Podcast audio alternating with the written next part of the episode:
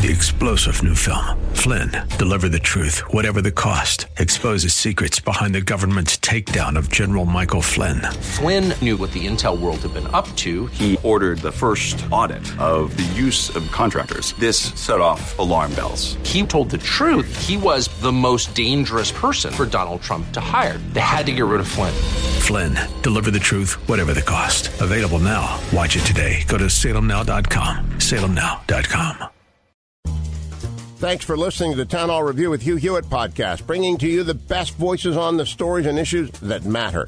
Helping make it all possible is the generous partnership with the Pepperdine Graduate School of Public Policy. Here's another piece I'll trust you enjoy. Rubio, Florida. Good morning, Senator. Great to Hey, have you back. Hugh. Thanks for having me back. Uh, you, how important are the Georgia Senate races to the Senate, and in particular, since you chair the Senate Intelligence Committee, how important are they to the operations of the Senate Intelligence Committee? Well, let me just say it generally for the Senate. You've seen what it means over the last two years. It's you're not they're not voting for two Senate seats in Georgia, although we have two extraordinary senators and candidates. They're voting whether or not they want Chuck Schumer to run the Senate.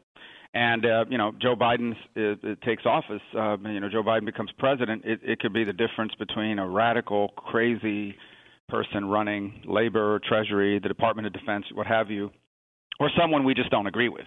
I mean, it's that's it's uh, but but but isn't you know a radical crazy.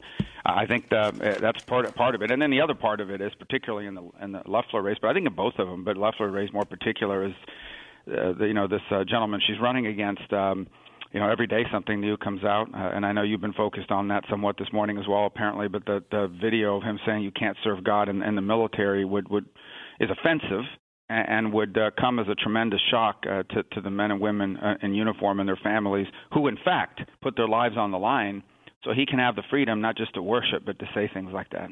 Let me let me play the clip for people who have just tuned in. This surfaced yesterday afternoon, evening by Pastor Warnock in a 2011 sermon delivered. It seems uh, at the Ebenezer Baptist Church. It could be a different pulpit, but I believe it's the Ebenezer Church. Cut number four. America, nobody can serve God and the military. You can't serve God and money. You cannot serve God and mammon at the same time. America, choose ye this day whom you will serve. Is that newsworthy, Senator Rubio? Absolutely, it is because he's basically saying, and, and look, I, the the rhetorical point, the broader point, right, that you can't have two masters, is different from saying that you can't serve God and the military. The issue is not whether you can serve God and the military. The issue is one of priority. But I'm, you know, obviously God should be our top priority, and I would tell you that for an enormous number of men and women in the military, God is their priority, and and um, as it should be. That said, they have a job to do, and they do it well, and they do it so that people have the freedom to worship as they please and to say and have the freedom to speak and say the things they say. But I also think it's very insightful.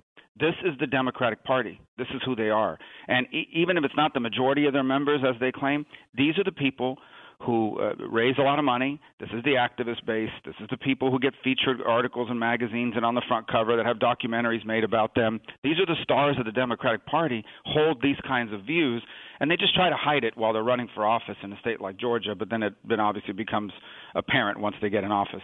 Now, Senator, ours is a Blue Star family. And I am deeply offended by this. Uh, and I have talked to our Blue Star family members, and they are incredulous and then shocked and then outraged. Here is the follow up. I went online this morning. It's been out for 16 hours. I covered it last night. It is covered on Fox News, and the rest of legacy media is absolutely silent as a cemetery. Not a word, not a quote, not an attempt to explain. I think you will recall Kelly uh, uh, O'Donnell, uh, Christine O'Donnell. I think you will recall uh, Senator, would be Senator Mourdock. I think you will recall Senator, would be Senator Todd Akin after they made outrageous statements. The next day, you probably had a microphone in your face asking for a comment. Right. Is it not now incumbent on media to take this comment and not merely ask Pastor Warnock to amplify it, but to ask Jon Ossoff, his very left wing colleague who's running for the Senate, and Chuck Schumer and every Democrat what they think about this? You know, I think the media has always had bias because people are biased. But I think the Trump years has given many people in the media what they believe is license to just finally take off the mask and, and, and just reveal who they really are. And the damage it's done to the media actually damages the country I mean, we've reached a point now where there are major outlets out there that no matter what they report on, you know, half the country says that either are not watching or won't pay attention, and there's a lack of self-awareness, and it continues to be a tremendous whether it's defensive defensiveness or a lack of self-awareness. Uh, so many in the media just don't care anymore, and, and in their mind, by the way, you know, part of it is that journalism, and there are journalists left. I'm not talking about everybody, but journalism is dead. I mean, today the pressure on these writers is to deliver some splashy headline and to focus on narratives that that drive clicks on a website or viewers to a website or to a television station. And um, it is incumbent on them to report it, but they won't and um, and that's no surprise. But the important thing is that the people in Georgia know about it before they go vote. Now, now Senator, I, am a transparently partisan journalist. I am very Republican. I'm a member of the party, and when I'm on Meet the Press, everybody knows that. When I'm on the radio, everybody knows that. But the, the mask has got to be torn off because not to cover this Warnock comment, which is at least as outrageous as anything anyone who wants to be a United States senator has ever said because they have to fund the military is as revealing as anything out there. And I just, I'll, I have another subject to discuss with you. I just want to move on. Do you expect it will be covered anytime today by legacy media? I have no idea if they will or won't. Uh, they may touch on it. They may just totally ignore it and make the excuse that the pandemic is raging and they have to focus on that. I have no expectation that they will.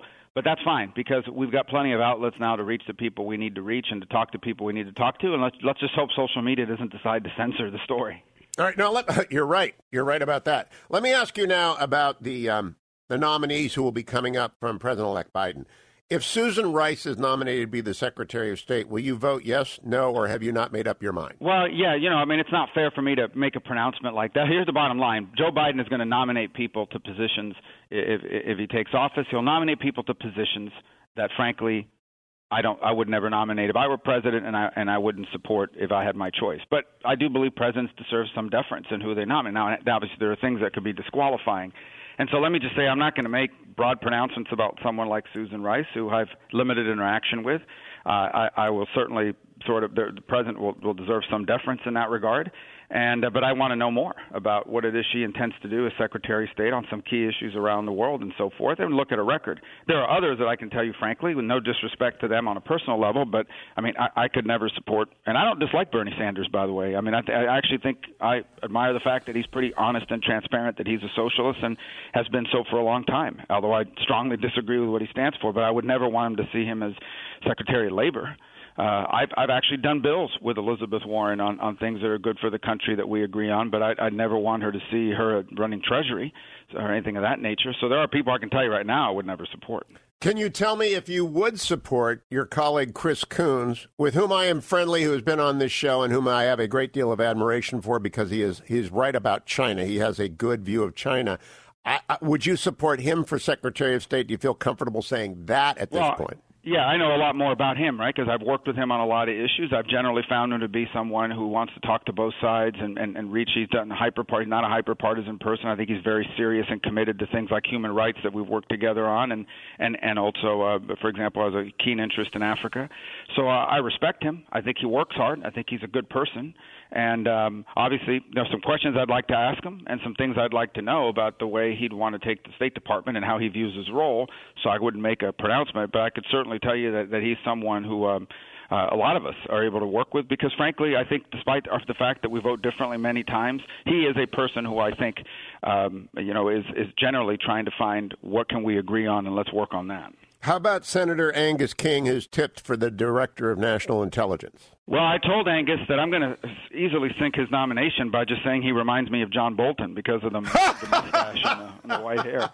And uh, but you know, Angus is a member of the Intelligence Committee. I've always found him to be uh, involved, uh, serious, works hard, asks the right questions. It's an important job, and um, and he's been in executive function before. So I, again, I'm not going to uh, predetermine outcomes on it, but again, it's someone who I know and have worked with, so I have a base of of operation. See, the thing about it is, and a lot of people don't see this, 90% of what we do up here is, is generally not controversial and we work together on. Um, the things we disagree on are the big things and the ones that get a lot of attention. And, and there are some people, obviously, that are hyper partisan, and, and, and, and that's what they focus their work on.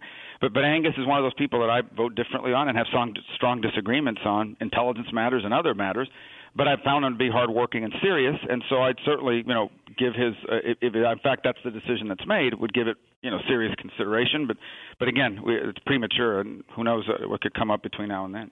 Now, you've been in the Senate a long time, so I want to wrap up on the rules under which Democrats have advanced or blocked President Trump's nominees for the past many years. They have slow walked every nominee. Many jobs have never been filled. Many district court judge nominees have never advanced to a hearing or a vote because they come from states with two Democratic senators. Looking forward to President elect Biden's tenure, can Democrats expect anything other than what they have dealt out to President Trump's nominees? In other words, is there going to be a different set of rules? Are the Republicans going to get rolled again? Yeah, that's a good question. So there are two principles at play here. One is you don't want to become what you're against, and and so we certainly, you know, don't want to become what we've been against and act like them. The flip side of it, however, is what you've just said, and that is there can't be two set of rules. You know, when Democratic presidents in office, they they get you know fast track nominations. When a Republican is, they don't. So I think that's a serious matter to discuss uh, and an important one. And and I would I would I would say this: I do think that given what's occurred in the Senate over the last four years under President Trump, um, there'll be a lot less deference given to presidential appointments because there was zero deference given to the, uh, President Trump's appointments.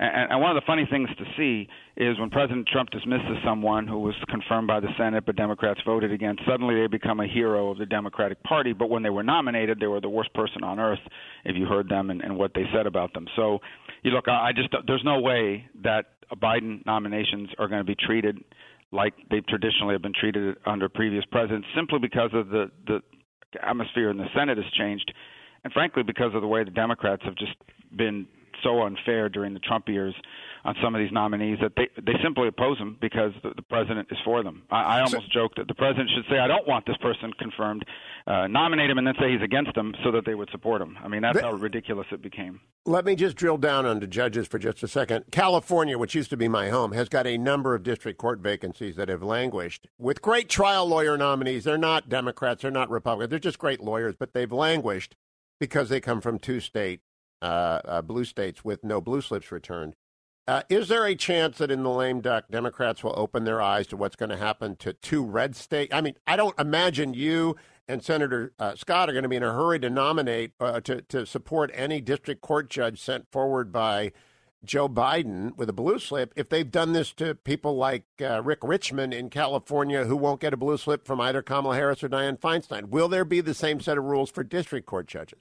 Yeah, I, first of all, I would tell you point blank that given the blue slip issue, there there is no way that any Democratic administration is going to appoint judges in Florida that we don't agree with. So it's just as simple as that, and and we'll have to be part of that process, and we've got a good process for that, and we've we've had great judges, and and when we had great judges, many good people like came onto the bench while Obama was president. So there's a there's a way to do that. As for California, they're harming their own state at the end of the day. It's the federal courts there that that are being backlogged by these unfilled vacancies in Florida. I believe we we are going to be left with just one one vacancy, and it's not even a vacancy. It's a judge who's announced that he intends to retire once his um, once his replacement is, is, is confirmed by the Senate. So we're in good shape in Florida. They're in terrible shape out west, and and it, they'll have their senators to blame for it. Senator Marco Rubio, as always, a pleasure. Thank you for joining me, Senator. Hey, thanks for having me. Thanks for listening to the Town Hall Review. Our program is coming today in partnership with the Pepperdine Graduate School of Public Policy. It's America's most unique graduate leadership programs offered on Pepperdine's breathtaking campus in Malibu, California. Learn more at publicpolicy.pepperdine.edu. If you're enjoying the podcast, please tell a friend to go to Town Hall Review and sign up as well today.